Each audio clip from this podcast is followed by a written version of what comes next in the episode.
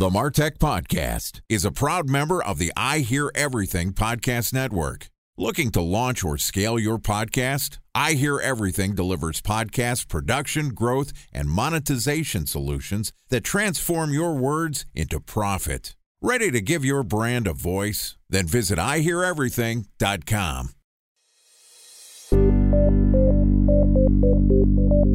From advertising to software as a service to data.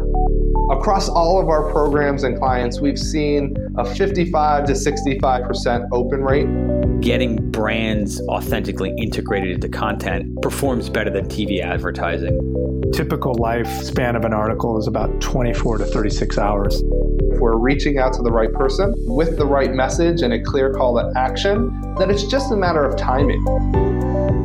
Welcome to the Martech Podcast, a Ben J. Shap LLC production. In this podcast, you'll hear the stories of world class marketers that use technology to drive business results and achieve career success. We'll unearth the real world experiences of some of the brightest minds in the marketing and technology space so you can learn the tools, tips, and tricks they've learned along the way. Now, here's the host of the Martech Podcast, Benjamin Shapiro. Welcome back to the Martech Podcast.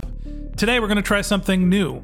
This is the first episode of what I'm calling our Career Day content franchise. Instead of doing a deep dive into a single channel of marketing, we're going to learn about the skills that have been accumulated and the lessons learned from a great marketer throughout the various stops in their career. So, with us today is Will Wong, who is a full stack marketer. He is the VP of marketing for Disney streaming services. And prior to his current role, Will has worked as a growth marketer for the likes of eBay, Etsy, Twitch, Dropbox. Uh, he also launched Mission Street, which is his professional marketing service consultancy. Will's a really bright guy. We're excited to have him here today. And Will is going to walk us through his career's meteoric rise and talk about some of the learnings and skills that he's accumulated along the way. So here is our interview with Will Wong from Disney Streaming Services.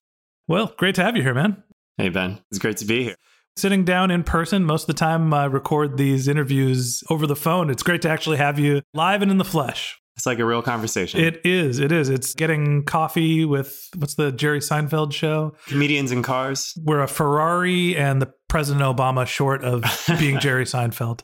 Okay, let's talk a little bit about your career. I want to start off by why did you get into marketing? I guess there's two parts one actually got in because the best and worst part of graduating UC Davis in 2007 is that it was right before the recession. That's the worst. The best part was it really makes you think about whether or not you wanted to take whatever career path you had at the time. And at that time, I was thinking about going to law school, being a lawyer, and then being in the recession or graduating, coming out of the recession. You quickly kind of take some time, you look at all the lawyers you do know, and you look around, you think, I don't actually know any happy lawyers. Do I actually want to go be a lawyer? And that's actually how I transitioned into marketing. It's funny.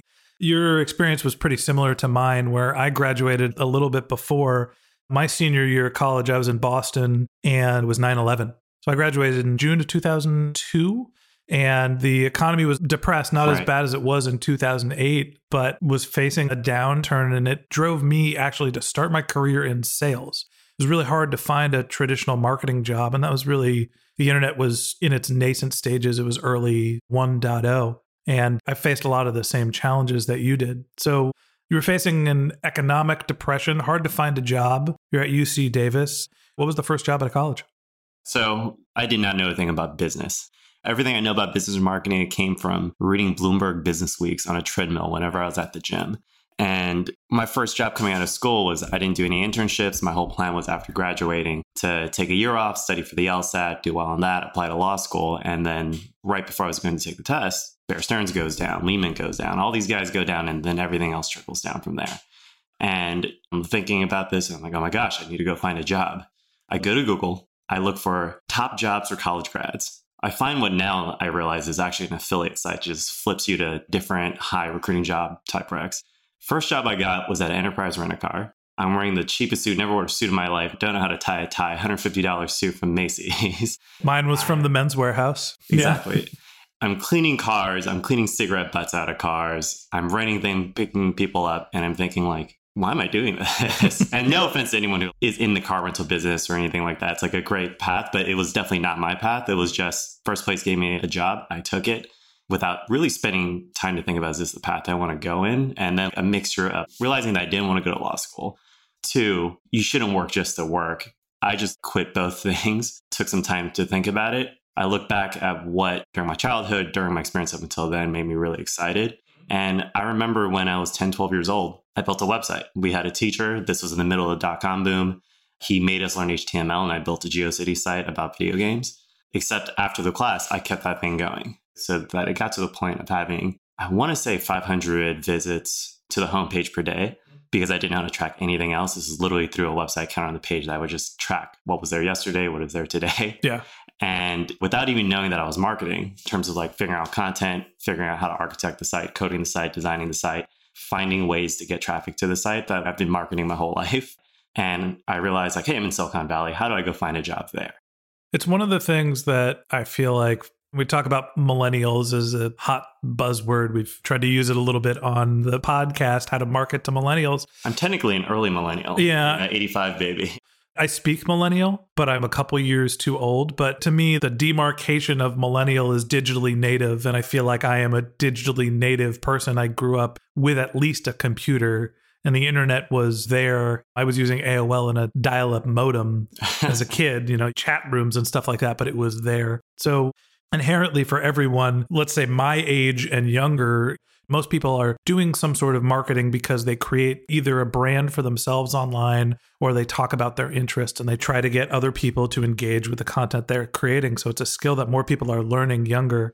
I also, in my early career, I mentioned I was in sales. The company I worked for had a similar training program to enterprise where you come in, you're the bottom of the barrel, you're washing cars, you're giving people rides. You know, for me, it was literally like business to business, door to door sales, trying to sell phone service to companies that already had phones, trying to get them to switch carriers.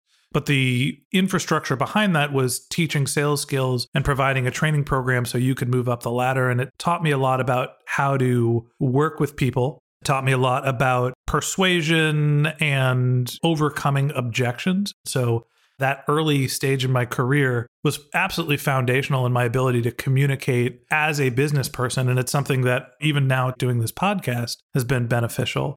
Tell me about the skills that you learned at Enterprise.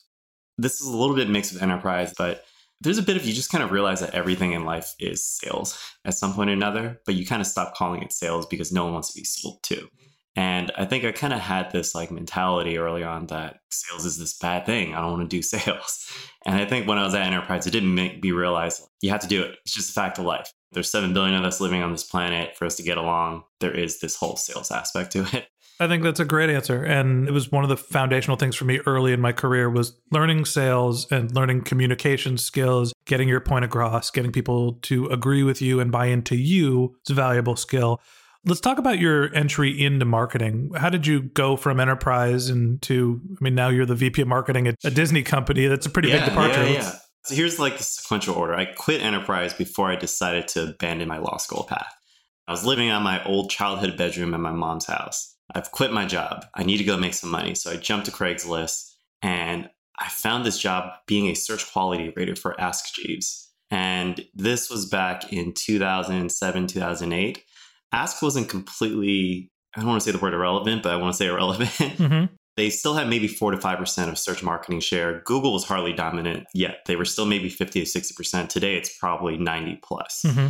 And I go in there and basically Ask was doing kind of a little bit of a last hurrah in terms of, hey, we're going to redo our search algorithm. We're going to basically mimic a little bit of what Google's doing. And Google, one end, has brilliant engineers working on their algo. But what most people don't know is there's thousands of people overseas manually rating search queries. So you have a human component that your engineers can then compare like what their algorithms return. And Ask wasn't going to hire a thousand people, they were going to hire 20 people. And I fortunately became one of those 20. Mm-hmm. And going through that process, them give telling us what search engines look for, how to evaluate relevance, how to evaluate quality. You basically were a manual component of the other end of a search algorithm. And I quickly learned, oh, this is how search engines work. It sounds like you were the hamster in the wheel for a search engine where you're just constantly churning through queries, ranking whether they're relevant or not. A hundred percent. A Mhm. hundred percent. I would basically power through, gosh, maybe like a thousand queries a day. Like they give you a thousand queries, they give you 20 pages to evaluate, and there's some rubric you score each month or so. Pretty much the perfect thing to do while you're trying to study for the LSAT. I did that for about six months. Realized, oh hey, this is a really interesting thing. And this kind of that mixed with my childhood of just loving to build websites, kind of rekindle my interest into maybe there's something here. And again, I want to remind folks who weren't in the job hunt in 2008, before there was LinkedIn, there was a thing called monster.com and there was a thing called Craigslist that a lot of people use to find legitimate jobs. Went through it, scoured through the San Francisco listing of jobs, and really just out of sheer luck, landed a job at iProspect, which was and still is one of the leading search marketing agencies. But back in 2008, no one knew what search was. Barely anyone could tell you how Google made money. My parents didn't know what search was. They're like, what are you doing? Why'd you quit a good paying job to go do this? Yeah. Hard to say good paying, but something that paid. That's how my parents feel about podcasting. we'll see. Yeah, I hope.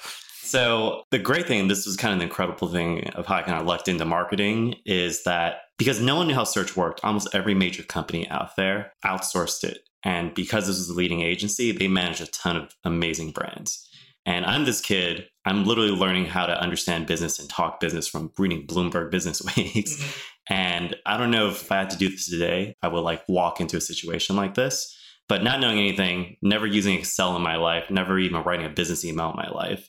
My first three clients that was almost entirely dedicated to supporting running their search campaigns was Eventbrite when they only had eight employees. They just launched. Mhm. Virgin America, right when they launched in the US, the only route they had, I think, was maybe SF to New York, SF to LA, and that was really about it. And FileMaker, which is a service within Apple. So I'm just this kid. I don't know how to do things. And no one said that these words to me, but they essentially were like, don't worry, no one does. Just go figure it out.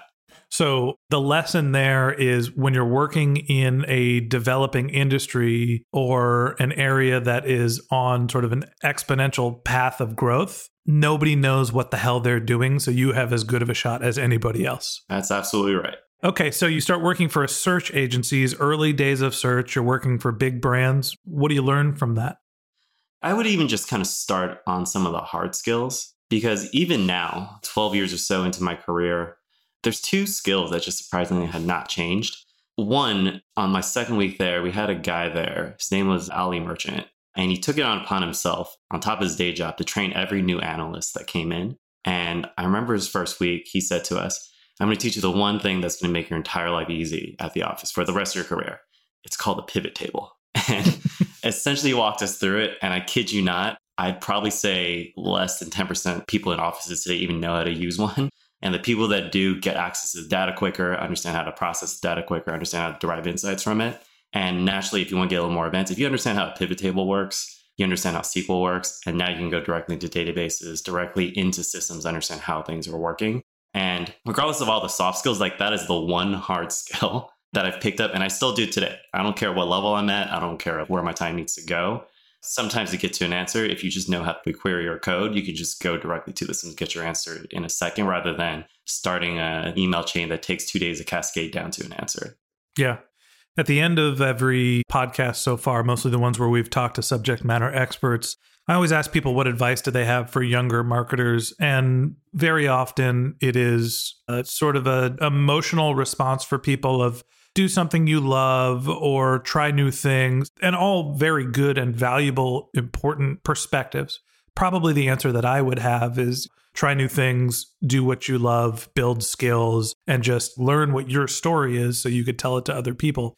Recently, somebody said, go learn SQL. If you're a marketer, go get access to the data, and that hard skill is really important. So, you learned fundamentally how to get access to data. Somebody taught you about pivot tables. Why'd you move on from that role and where'd you go?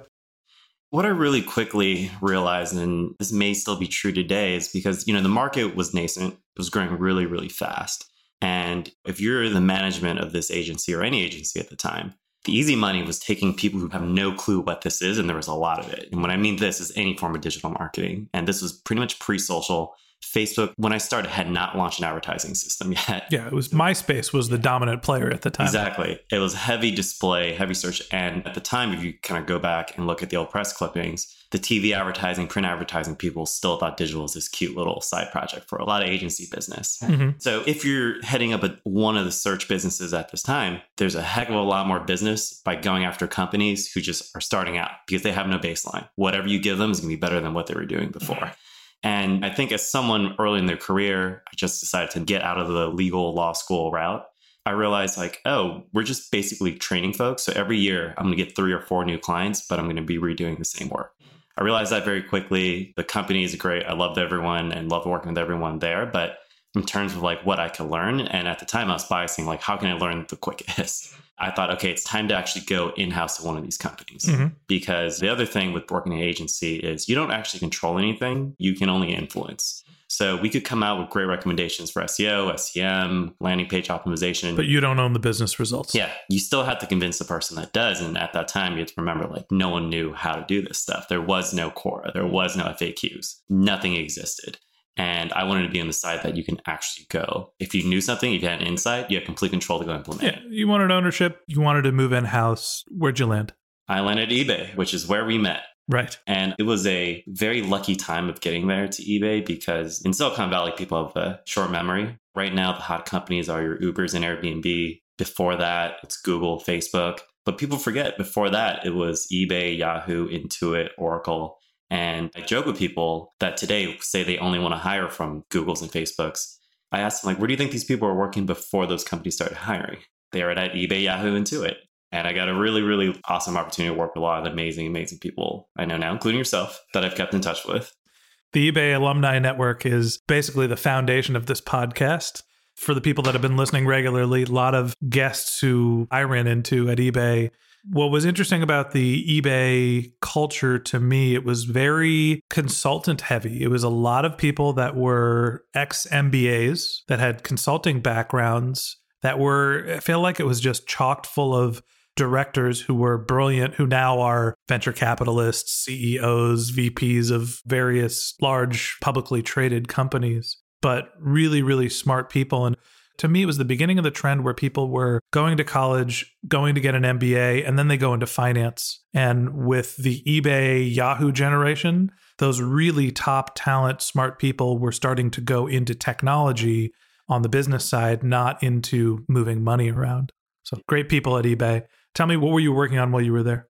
So when I came in, I was brought on to work on this product. It was essentially called Triton, but the long story short was that it was the Marin software and Kenshoo before it existed. Before you go on, just for the people who aren't familiar with performance marketing, you say Marin Software and Kenshoo. Tell everybody what that means.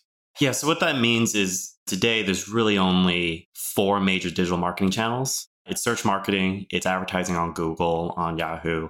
There is social media marketing, which is marketing on Facebook, Twitter, Snapchat, you name it.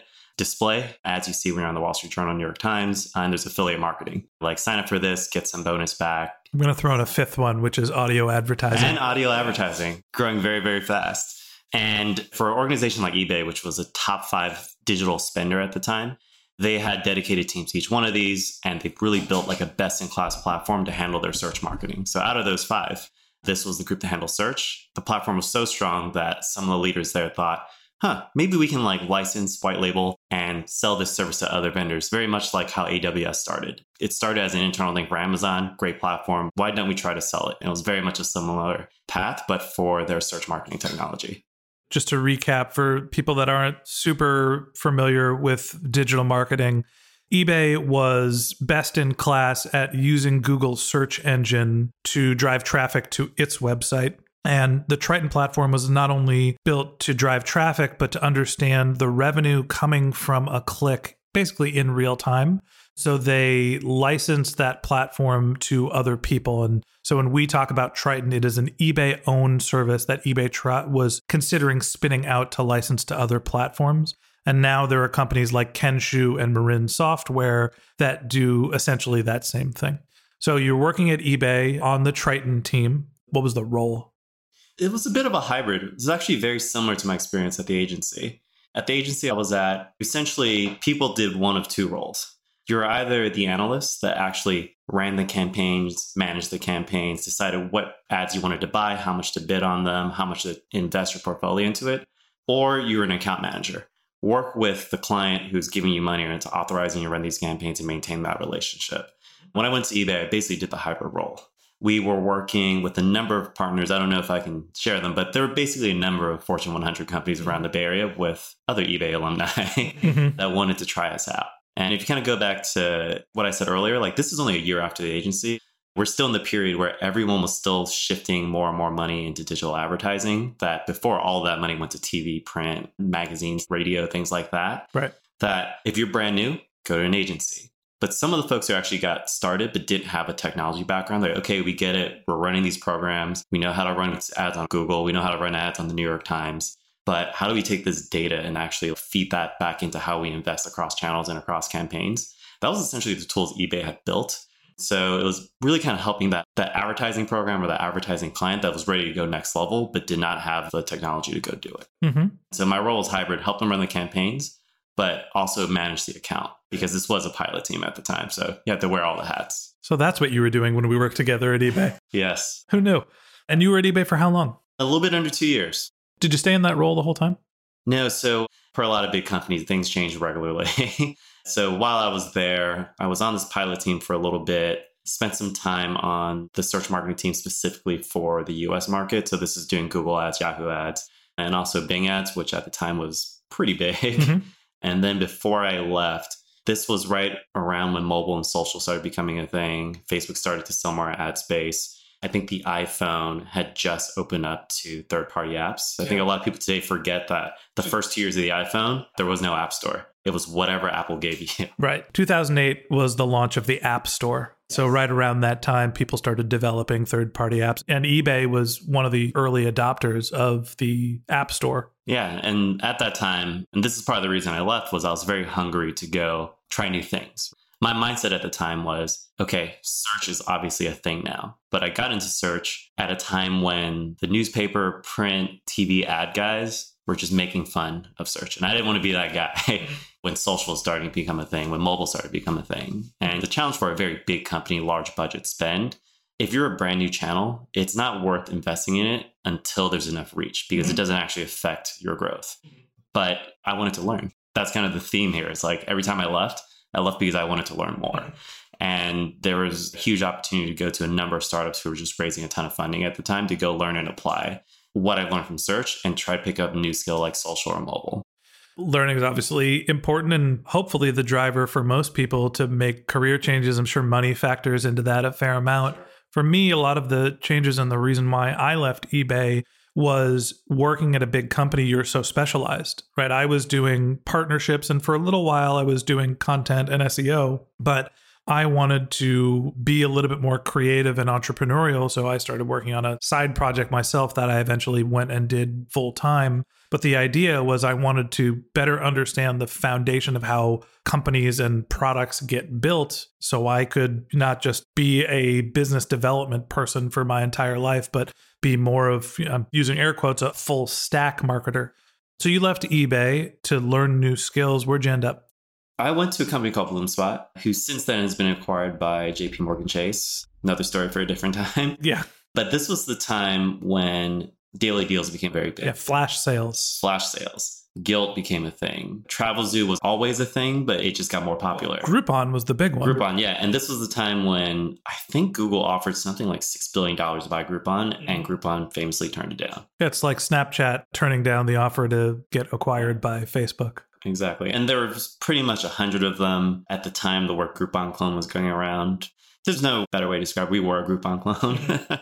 but it was a very interesting time because most of these businesses grew off social advertising. And at the time, that was almost exclusively advertising on Facebook because it was the first time you could really, on a pinpoint level, target a region and target a demographic. And also, all of this group buying, coupon site things, all of their coupons they sold were very, very specific to market. So you had two things happening. One, a product that was built for specific markets, and two, a brand new advertising channel for a way to reach everyone in the US and you could target by exact demographics. Yeah, so you're learning social advertising and you're working in a place that focuses on local marketing but at a national level. So they have to market each individual city separately. There is no national advertising campaign. Yep. What was the role? The roles go in as a director of marketing. So I came in and ran pretty much all of their acquisition marketing channels that were digital. They have a lot of partnerships. They had a lot of kind of local vendor marketing type deals that I was not a part of. But if it was an online ad, that was my world. Okay. So tell me a little bit about what you learned. This is your first foray into running an entire marketing channel. What were the big lessons that you got from that experience? You know, at the time, again, Groupon was huge. Living Social was number two. And then there was about 98 of us, many, many steps behind trying to chase folks. And, you know, the term Groupon clone isn't disingenuous because literally everyone will look at how Groupon will do their website, how they do their advertising, how they do their copy, and just literally copy it, assuming that someone on the other side thought about it. And the perspective I took is I bet they have not thought about it.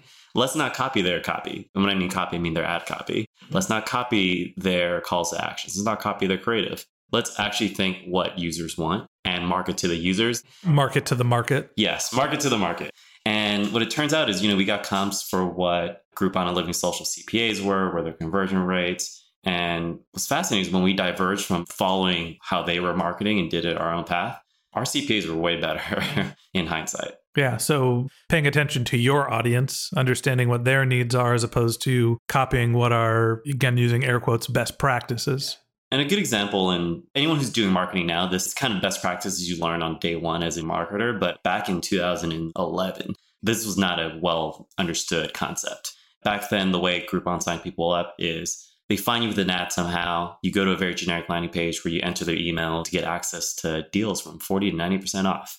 And it's just a very generic type page. And then you put in your information, you get to the deals, and you buy whatever you want. At Bloomspot, we had a very, very specific, narrow set of deals. It was either fine dining, casual dining, spas, salons, or fitness type deals. And because in digital, you can target people looking for a specific thing or people who have a high affinity for a specific category, we were thinking, why don't we just have different landing pages? Why don't we have, if it's a fitness ad, it should have a fitness landing page that talks about fitness. Mm-hmm. And when you sign up, it should take you immediately to the fitness deals and you apply it to the categories. As soon as we applied this versus our clone Groupon landing page, the rate that people who see the page and actually sign up went up by 50%. And that naturally brings our cost to acquire a customer down by 50%. And that was like the real instance where, you know, you, for me, like I had a hypothesis which was just because someone's the leader doesn't mean they're doing everything right. And when you actually challenge some of the core tenets of what they're doing to try test yourself and it proved true, it was like that first validating moment where it was, oh, you do know something. you could generally be thoughtful about a problem, address it in just have a very clear thesis, have a very clear experiment design. If it works, great, roll it out. If it doesn't work, great, go back to the drawing board. And it was like the first time I actually had like a moment where it was, I didn't run something because I copied it. It's because we created this on our own. I think that there's this trend for people to follow best practices and just assume that you can replicate a template as opposed to learning what works for your specific business. And I've said this multiple times on this podcast marketing is both an art and a science. You need to be creative and think about how to communicate a point but you also need to be able to test whether it works. And that's where this creative and the data component comes in. And that's what makes a great marketer. A special thanks to our presenting sponsor, Mutinex. Ready to take your team from I think to I know? Then join brands like Samsung, ING, and Asahi who make better marketing decisions with Mutinex. Mutinex Growth OX, the marketing mix modeling platform that makes measuring ROI fast, easy, and cost effective. Request a demo at mutinex.co. That's M U T I N E X.co. Time for a one minute break to hear from our presenting sponsor, Mutinex. In 1919, John Wanamaker said, Half the money I spend on advertising is wasted. I just don't know which half. Well, the advertising landscape has changed since then, and instead of reaching your audience on two channels, you're probably reaching them on 20. Turns out John didn't know how easy he had it. But that doesn't mean that you should give up on striving towards marketing effectiveness. No matter how complex your marketing strategy is, Mutinex Growth OX is the market mix modeling platform that measures the impact of marketing on your bottom line. Mutinex's market mix modeling platform calibrates your insights against the latest market conditions so you can make media and marketing investment decisions confidently and quickly. Ready to take your team from I think to I know? Then join brands like Samsung, ING, and Asahi who make better marketing decisions with Mutinex. Mutinex Growth OX. Your best decision starts here. To learn more about Mutinex, go to mutinex.co. That's M U T I N E X dot co. Okay, here's the rest of today's interview.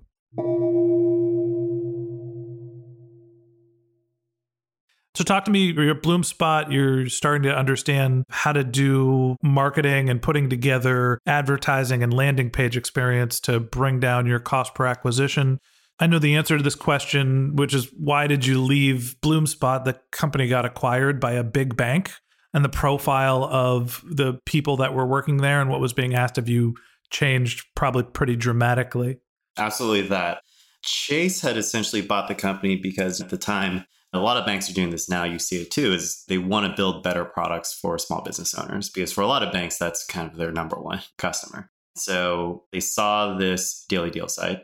Also, kind of at the time where the industry was starting to consolidate. And as any new industries, as you can see in crypto and any other space, you always start with a 100, if not thousands competitors. And over time, as the market matures, always boils down to maybe two or three folks. Yes.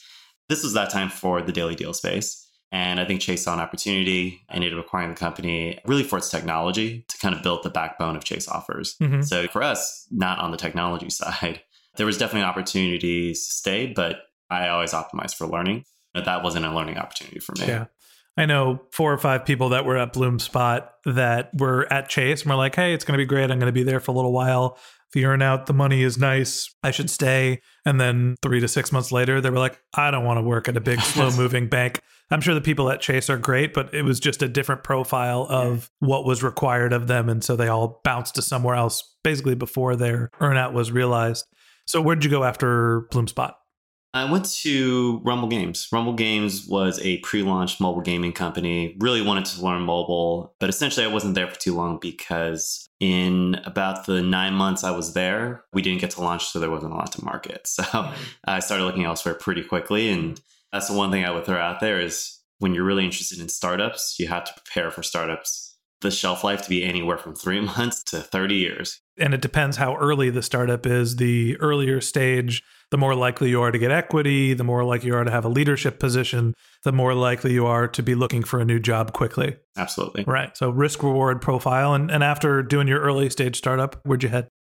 After my stint in early stage startups, I went to Dropbox. And a couple of reasons there was one, my career path up to that point was learn the ropes at an agency, got a taste of how digital marketing looks at one of the most scaled, best run companies at eBay, and then spent two stints at very early stage startups, one in social and one in mobile. And fortunately, both were misses. And I looked at it like, wow, I have two strikes. I can't go for a third. So I need to go to a later stage, a little bit more established company and I really only had one criteria, which is look for a scaled product that doesn't do marketing. Mm-hmm. And the great thing about Silicon Valley is most of our scaled products here don't really invest in marketing until after year five. So at the time, I landed offers from Twitter, landed offers from Dropbox, landed offers from a few other folks thought long and hard about it and ended up at Dropbox. I saw a tweet from you talking about Twilio when they went public, talking about what your equity would have been worth had you stayed in the company. And we all have our ones that got away or what could have been. And Dropbox is publicly traded and doing great. But I got a kick out of that, you know, looking back at that stage of your career. Yeah, you know, looking at the early stage side, every time I, I went to one of these early stage companies, I basically rolled the dice twice. One for BloomSpot, one for Rumble if I look back at the competing offers I had before I accepted those, two out of five became mammoth companies, mm. Twilio being one of them. But he ended up at Dropbox and then they did very well. So tell me about what your role was at Dropbox. Yeah, so when I joined Dropbox, this was right when they made the switch from being a pure consumer play to starting to invest more in their business products for small businesses and enterprise alike. And their growth model up until that point was very well documented viral refer a friend model that's not how products grow for businesses. And this is the impetus for why they really started investing in marketing. And I really joined as their first digital marketer. And it was actually kind of a great opportunity if you look at where I was at this point was I saw how it was done at the scale level at eBay. I understood how social worked through Bloomspot. I understood how mobile worked through Rumble. And this was like a real shot that go tie it all together for a product that you know works. And it was kind of a real test of, okay, did I really learn anything these past four years? Let me see if I can apply all this to Dropbox. So, talk to me a little bit about the strategy at Dropbox, where you're at the company at a point where they are starting to think about monetization. They're going from B2B to B2C. How are you finding users? How are you evaluating whether they are going to be ROI positive? And what's the channel mix? You know, when we first started, the company only knew explosive growth, like classic Silicon Valley hockey stick growth story. And I think the expectations were sky high for the business side as well. Like, hey, we're mm. going to develop this, turn into a business product. We're going to see the same chart, but except for users, it's going to say revenue. And I think a lot of us know that that's not how things work. And I kind of went in there with a mentality of, okay, we're going to have to play some small ball.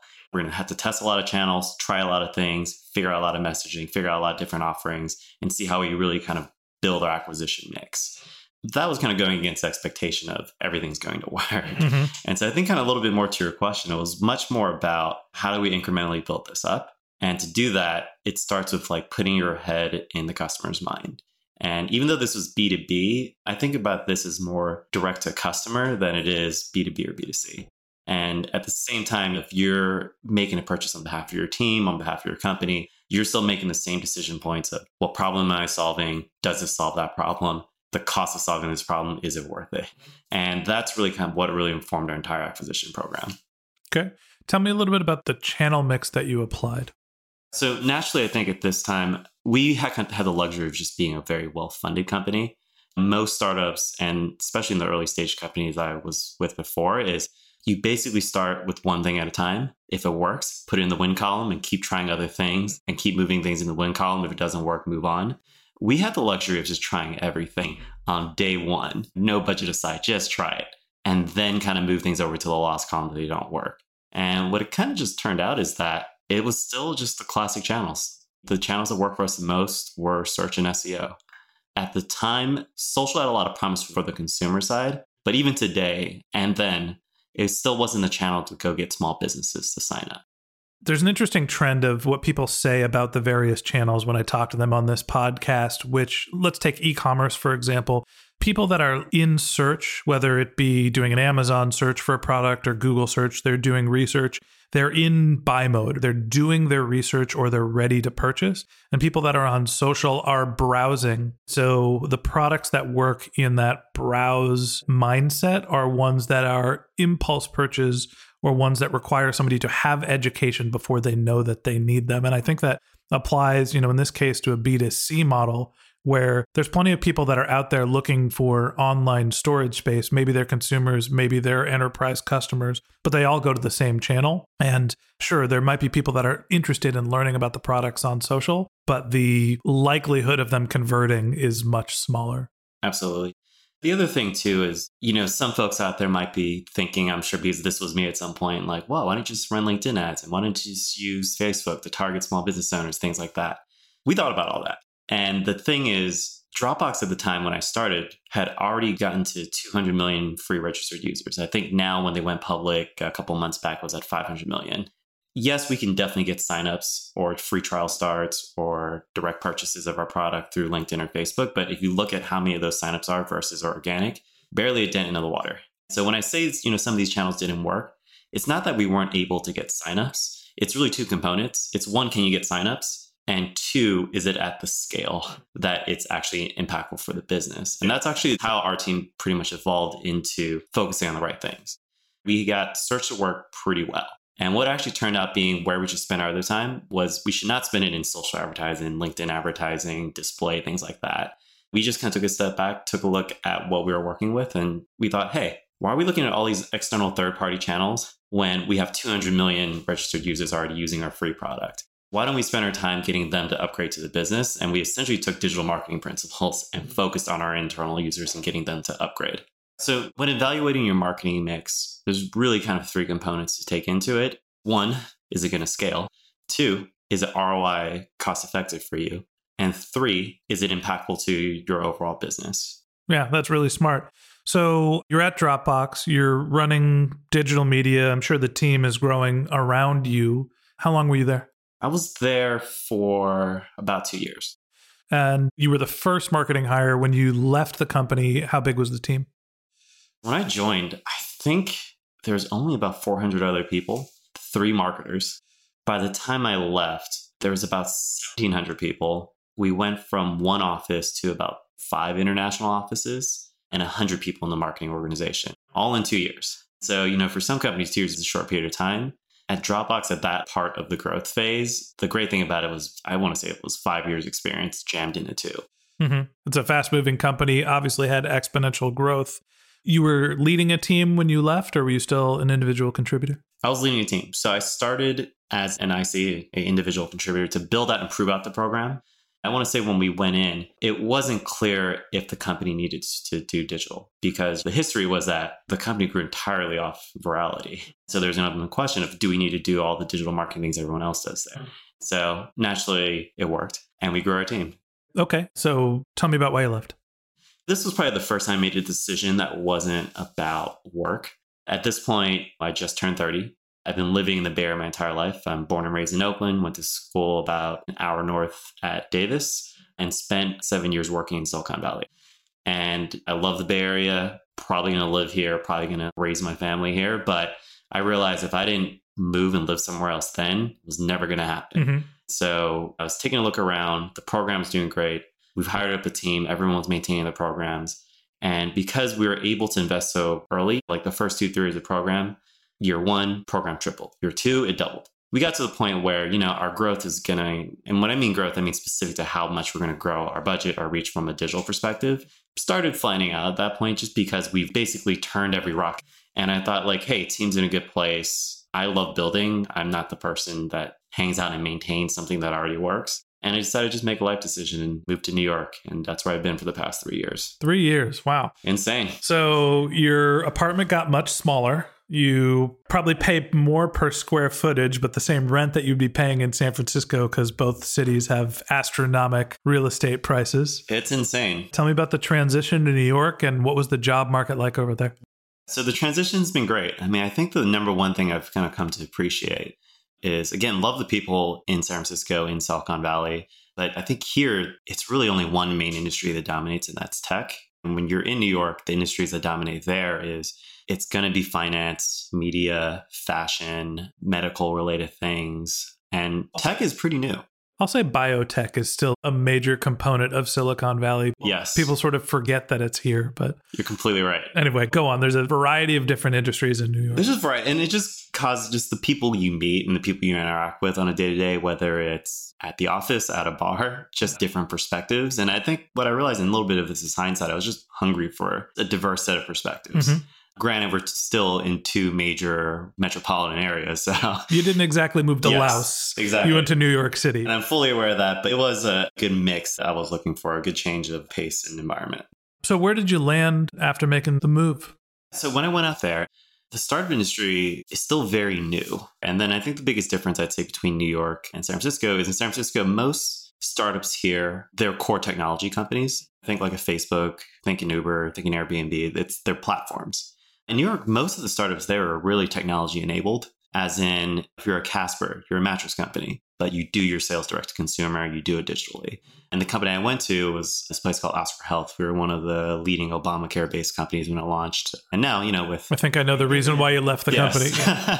with a different agenda by the administration, that's not where the company's focused anymore. But I went over there to lead up growth marketing. The big thing with what Obamacare enabled, if you take the politics aside, it was the first time insurance companies were incentivized and encouraged to do direct to consumer marketing, market to and sell their insurance plans to people who need insurance. Mm-hmm. Because prior to that, the majority of insurance people get in America is through their employer. Mm-hmm. And this is the first time individuals had a set of rules in place that are essentially consumer protections mm-hmm. that make it more or less like a trustworthy way of buying insurance directly from the insurer. So, whether it's regulation or deregulation, I'm not sure exactly the politics behind it, but the insurance company is incented to go direct to consumer. Oscar Health is trying to take advantage of that trend and hires you as a digital marketer. Yes. Okay.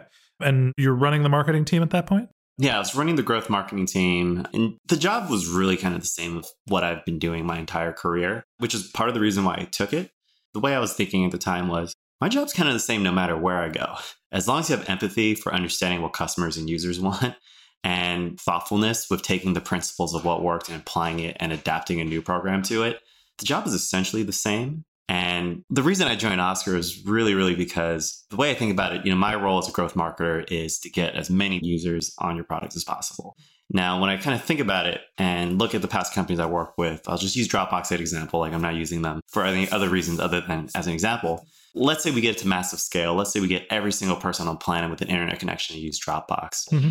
You know, I have to look back and think about what did I do for the world? Great, they could back up photos great there's a quick easy way to access things but what kind of value did i add they could host podcasts yeah well not exactly but yeah so the thing with obamacare regardless of politics and i'm generally not as political about this but the mission is worthwhile and the mission of obamacare and obamacare based companies was that in the us at the time something like 20 or 30% of americans were uninsured that's generally not a problem until you need insurance which is why the number one reason for bankruptcy in america is healthcare costs because if you don't have health insurance, you don't have the pre negotiated rates, X, Y, and Z, all this and that. And the way I thought about it was look, let's say we figure out how this health insurance market works. And if I do a great job as a growth marketer, you would have helped a sizable chunk of Americans get access to the healthcare system that otherwise would not have had access. Mm-hmm. And I took a long thought about that and said, okay, my job's the same, but if we're successful, what does that mean about your work?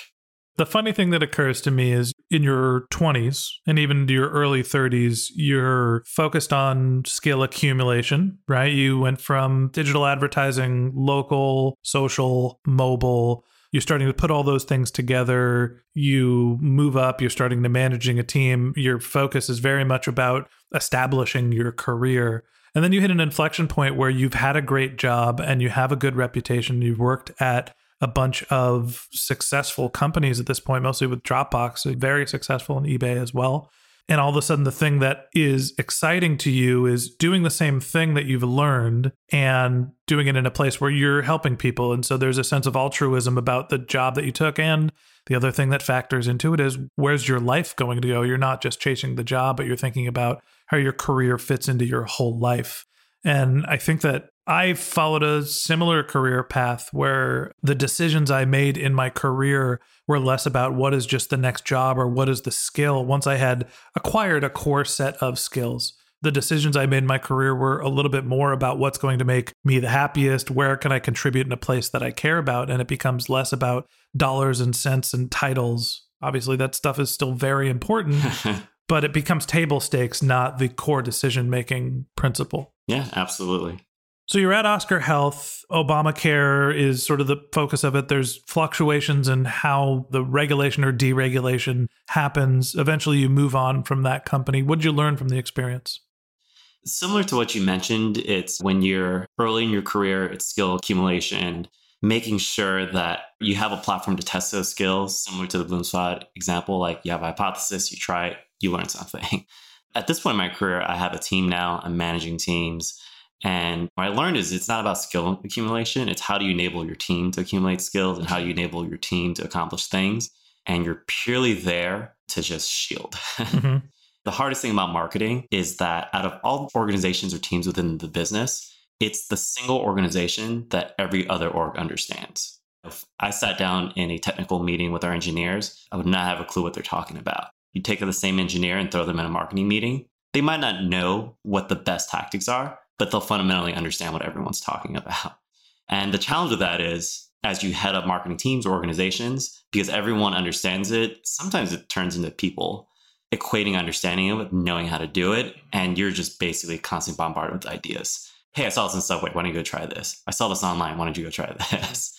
And I think at this point, my biggest learning, and this isn't a specific to Oscar thing, it's just specific, I think, to any company yeah. thing. It's a middle career, middle management type thing. You're a you're a shitstorm shield exactly. on some level. Exactly. And all of the ideas come from a good intention, but you only have so much bandwidth.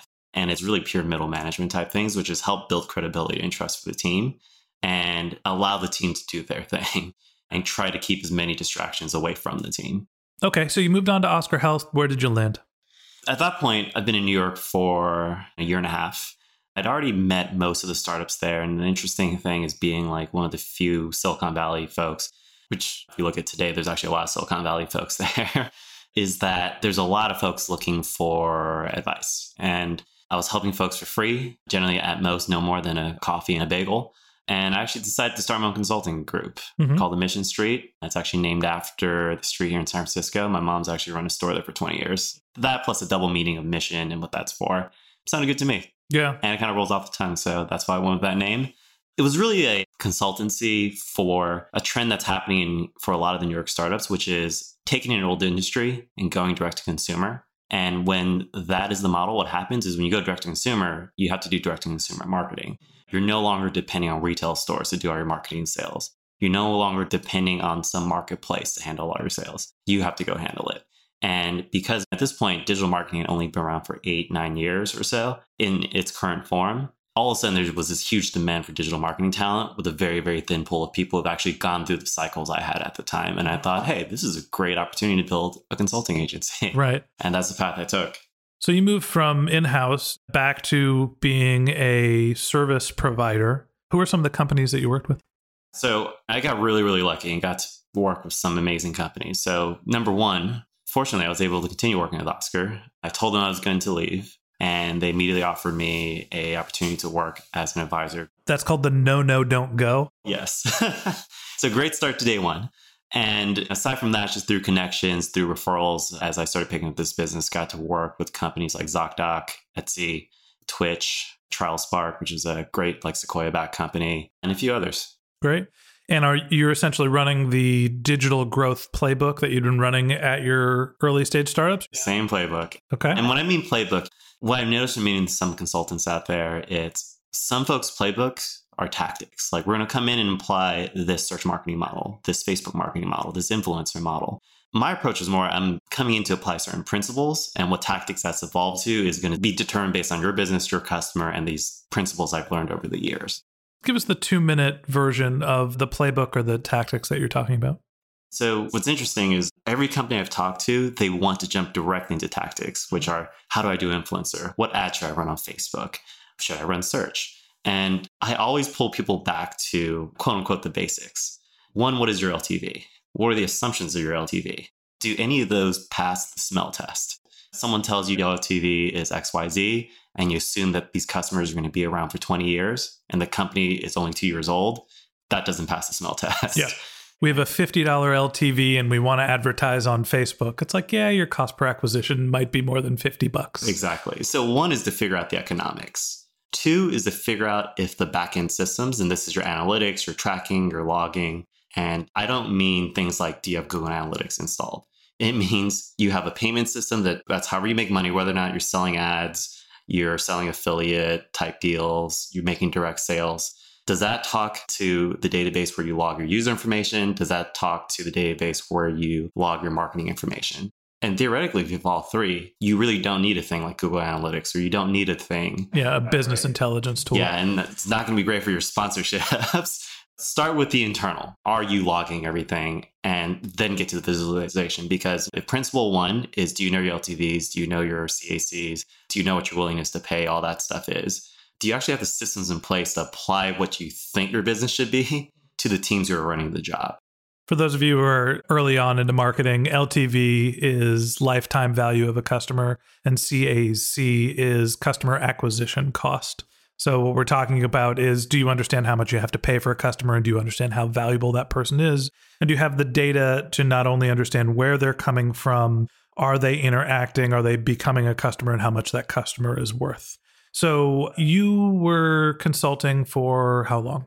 So my consultancy is still up. Mhm. I've been doing it for about a year and a half. And basically what happened is Disney knocked on the door and they pitched me a role that was essentially exactly what my consultancy was for, which was you're either a startup or you're this big company where most of your revenue came from brick and mortar or some other channel and you quickly need to go digital. And we need digital marketers for that. And I got called at the time when Disney Streaming Services was a new group within the broader Disney org, responsible for all of their streaming plays, including ESPN Plus, a new Disney streaming service that's going to launch. It's their Netflix competitor. Yes, our Netflix competitor. I know it's confusing that we call it Disney streaming service and when the team is Disney streaming services. Mhm. The background behind Disney streaming services is that's BAMTech, which used to be the Major League Baseball streaming services that was spun out as its own company and then acquired by Disney. Correct. So we are a brand new organization within all of Disney. So, you know, Disney has their media groups, which is ESPN, ABC. They have parks, they have stores, they have the studios, things like Marvel, Lucasfilms, mm-hmm. Pixar. And they created a brand new group just for us. It's the direct to consumer group. And within that, we're the streaming team that's mm-hmm. behind that. And they created the streaming team basically through acquisitions. So they bought this company called BAMTech Media, which used to be part of Major League Baseball, to incorporate the technology and some of the talent they had there. But at the same time, started bringing in other digital folks, including people from Amazon, myself, and mm-hmm. others to help kind of run this group. Okay. So tell me about your role. So my role is essentially kind of helping build a digital growth program that aligns with a subscription service. Disney does great marketing. You see it in all their advertising, you see it in all their program, all their brands. It's one of the world's biggest brands. Exactly. But this is the first time they're really going direct to consumer and they're opening the pocketbooks. I actually saw on my news app before I came in here that the board just approved the deal to buy Fox and all of Fox's assets for 70 odd billion dollars. Like the company is very, very serious Yeah. behind backing this play. So they bought Fox. Yeah, Fox and all their assets, which includes 20th Century Fox. It includes Sky Sports, which is essentially the ESPN of Europe, Star, essentially the ESPN of India.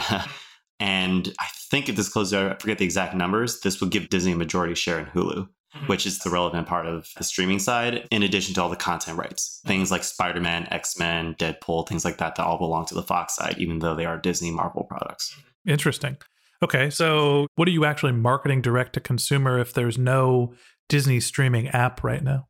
So the first product we're working on is ESPN Plus. Mm-hmm. It's essentially ESPN's foray into a direct consumer product. Before this, ESPN makes all their money off the cable networks. You pay for cable, 50 to 100 bucks a month. Some set number of that goes to ESPN. That's the entire business model. And right now, as the industry is cord cutting, just canceling their cable deals and just buying directly, this is really kind of ESPN's first product into selling a product directly to customers. And that's where marketing comes in, right? You're no longer waiting for a check that comes in from the cable companies. You now have to run your own marketing to acquire customers mm-hmm. to use this product. And my side is lifecycle, which is once someone signed up, how do you keep them around? The way I think about it is if you expect your customers to be around for 10 years, that's 120 months. The acquisition, awareness, all of the traditional media advertising type things you would do, that gets people to month one. But what are you going to do between month two and 120? Mhm. And the way I really think about my team is like, what are the things you can run? What is the messaging you can run to get more people from month two to month three, three to four, four to five, and downward and downward? It's interesting. I feel like most people think of marketing as a customer acquisition effort. And to me, marketing is A, establishing a brand, doing customer acquisition and customer retention. And now it sounds like, based on what you're saying, that you're more focused on retention than acquisition, which seems to be the primary background of your experience. Yeah, this is actually my first hybrid role. A little bit of it is learning because I have a background in retention, but I've mostly focused on acquisition. So that's learning. But two, still applying my management experience to again build the right team and allow them to do the right things to actually get these customers from months one, two, down to three, four, five, etc. Right. Well, let me say thank you for being on the show and for helping us launch our first career day in our new content franchise. Thank you, Ben. This was fun. Yeah, it was a good time. Okay, well, that wraps up this episode of the Martech podcast. Thanks to Will Wong from Disney Streaming Services and Mission Street Consulting for joining us. If you'd like to learn more about Will, you can visit his consulting site at mission.st, or you can click on the link in our show notes. If you'd like to review the highlights of this conversation, read the entire transcript, or find the links that we've mentioned in our conversation, you can find them on our website, which is martechpod.com, or by clicking in the links in our show notes. If you're a subscriber to the Martech podcast, thanks for sticking around. We're always looking to learn about our listeners, so if you have questions, comments, or if you'd like to be a guest on the show, specifically if you'd like to be a member of our Career Day franchise, click the Contact Us form on the Martech Pod website or the link in our show notes. If you haven't subscribed yet and you want a weekly stream of marketing and technology knowledge in your podcast feed, we've got some great episodes lined up for the next few weeks, including how to build a Martech stack for a consulting business, and we're going to do a full week on marketing analytics. And of course, we're going to have other episodes of our new Career Day franchise. So click that subscribe button in your podcast app, and we'll be back in your feed next week. Okay, that's it for today. Thanks again to Will for joining us. And until next time, my advice is to just focus on keeping your customers happy.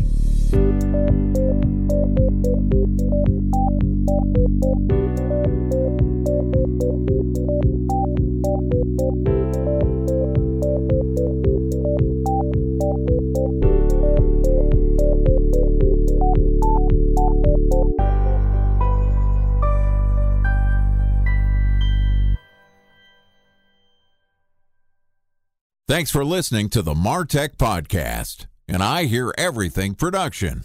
Looking to launch or scale a podcast like this one for your brand? Then visit iheareverything.com.